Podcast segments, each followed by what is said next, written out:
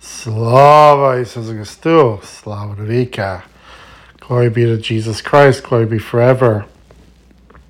This is Father Basil again, doing another podcast and continuing to read from this book, Light for Life, part three of the Mystery Lived, from God with Us publications. And this topic today is called The Witness of the Saints. A measure of spiritual maturity brings with it more than an increased sense of our spiritual weaknesses. We become much more in touch with the reality of the communion of saints, not only fellowship with all creatures in creation here below, but with the angels and saints in the fullness of the kingdom. May, we may long have known that in Christ we are all united in one communion of love and life and that the saints can help us by their prayers. At this stage, however, we realize deeply that the saints are our brothers and sisters, one with us in the church. They have become for us that cloud of witnesses, encouraging us to grow as co members of the fellowship of the Holy Spirit. We observe their lives with more attention and establishing loving communion with them, we are stimulated to grow. Often we hear the phrase imitating the saints. Caution must be advised here. We definitely imitate their zeal and dedication. However, we are not to copy their actions in the sense of sitting on a pillar, abandoning our families, or even striving to reproduce anything they did. Indeed, each of us is an original.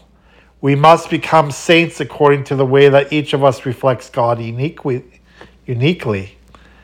There will never be another Saint Anthony of Egypt, nor Saint George, nor Saint Catherine.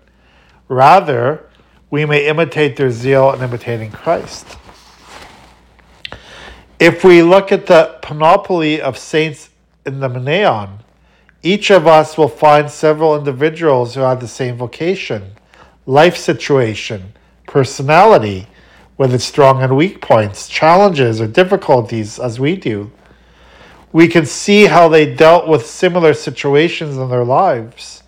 Better yet, how they saw such situations, the perspective in which they viewed them, the dynamics involved, and their response. This can help us and living out our own particular life situation. We see that we are not alone in this, and that brothers and sisters before us dealt with similar issues successfully in Christ using the same scriptures, mysteries, and graces that we have been given. Finally, the saints' love for the whole church and for all creation transcends their early life now in glory, the saints join their prayers to Christ's unceasing intercession for us. The history of the church also recounts numberless instances of the saints' intervention on our behalf in response to prayer or the veneration of their icons and relics. So, the saints we are a community of saints and we try to learn from them. We try to learn from their examples in life and, and, and what they've done and what they have uh, had to overcome their obstacles and everything they've you know they did. And the more we copy the saints, the more that we um, learn from them, the more we are going to become holy because the saints are holy. The saints are the ones that live with God. They are the ones that are with God right now.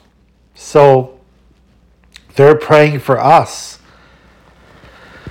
they want us to be with God as well. They want us to be in the heavenly kingdom. They want us to be, you know, pure and holy and and and without sin just just like they are right now so this is this is what we're um, this is what we're praying for we pray to the saints we pray for uh, that grace that they could come down upon us the same grace they had from god the same grace graces the same um, uh, help from the Holy Spirit that helped them in their day to day life.